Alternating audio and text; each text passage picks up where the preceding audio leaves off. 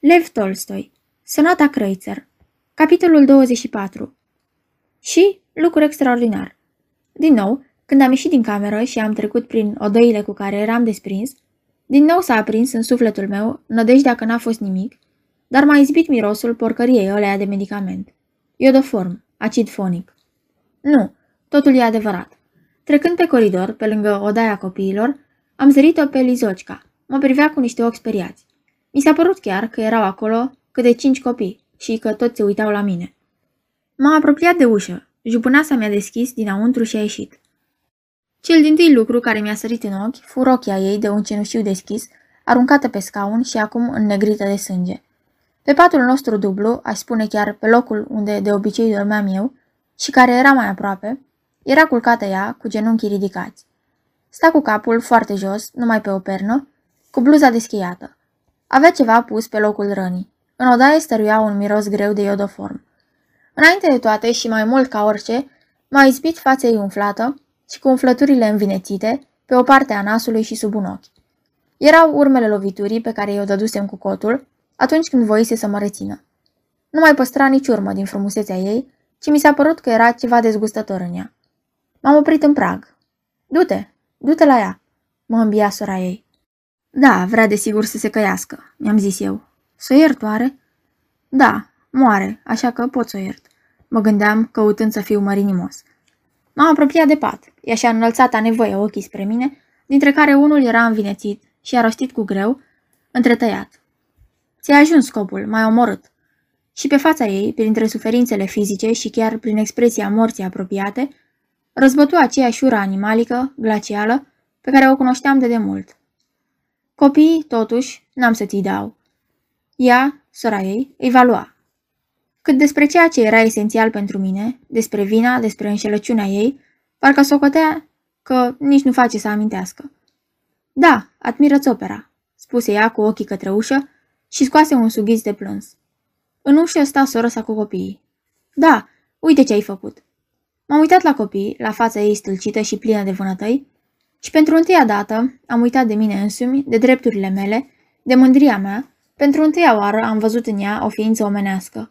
Și tot ce mă jignise, toată gelozia mea, mi s-a părut atât de neînsemnat și, pe de altă parte, ceea ce săvârșisem mi s-a părut atât de neînsemnat, încât m-am simțit îndemnat să îngenunchez, să-mi lipesc obrazul de mâna ei și să-i spun. Iartă-mă, dar n-am cutezat. Tăcea cu ochii închiși, căci de bună seamă nu mai ajutau puterile să vorbească.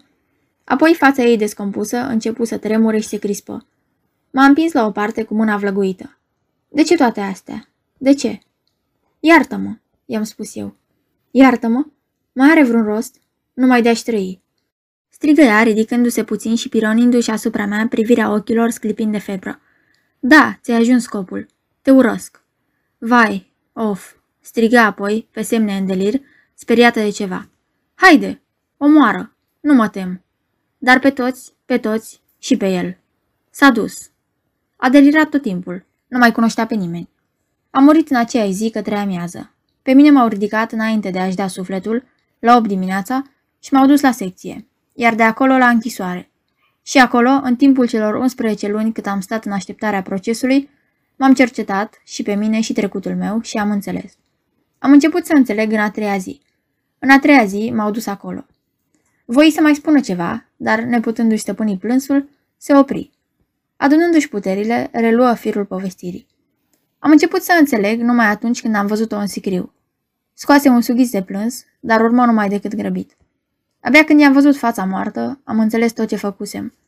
Am înțeles că eu, eu am ucis-o și că, din pricina mea, ea, care fusese vie, care se mișca și era caldă, acum stătea nemișcată ca ceara, rece, și că asta nu se mai poate îndrepta niciodată, nicăieri, nici într-un fel. Cine n-a trăit așa ceva nu poate să înțeleagă. Izbucni el de mai multe ori și amuții. Am rămas îndelung cu fundați în tăcere. Sta mut în fața mea cu tremurat de hohote de plâns.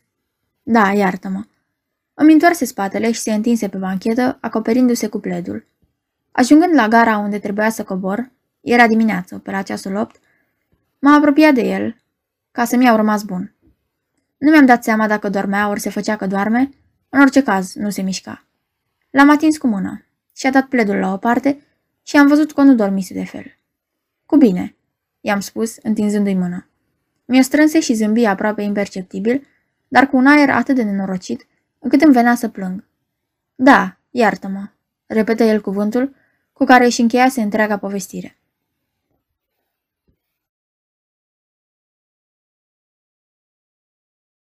Aceasta este o înregistrare Cărțiaudio.eu. Această înregistrare este citită cu respectarea legislației în vigoare pentru Cărțiaudio.eu. Copierea, repostarea, multiplicarea, vânzarea, închirierea și sau difuzarea publică a acestei înregistrări, fără acordul scris al Cărțiaudio.eu, constituie infracțiune și se pedepsește conform legilor în vigoare. Pentru noutăți, vă invit să vizitați site-ul www.cărțiaudio.eu și să ne susțineți cu un like, subscribe și follow pe canalul de YouTube Cărți Audio. Vă rugăm să îi susțineți prin donații pe naratorii voluntari ai acestui canal și site. Vă mulțumim și vă dorim audiție plăcută în continuare.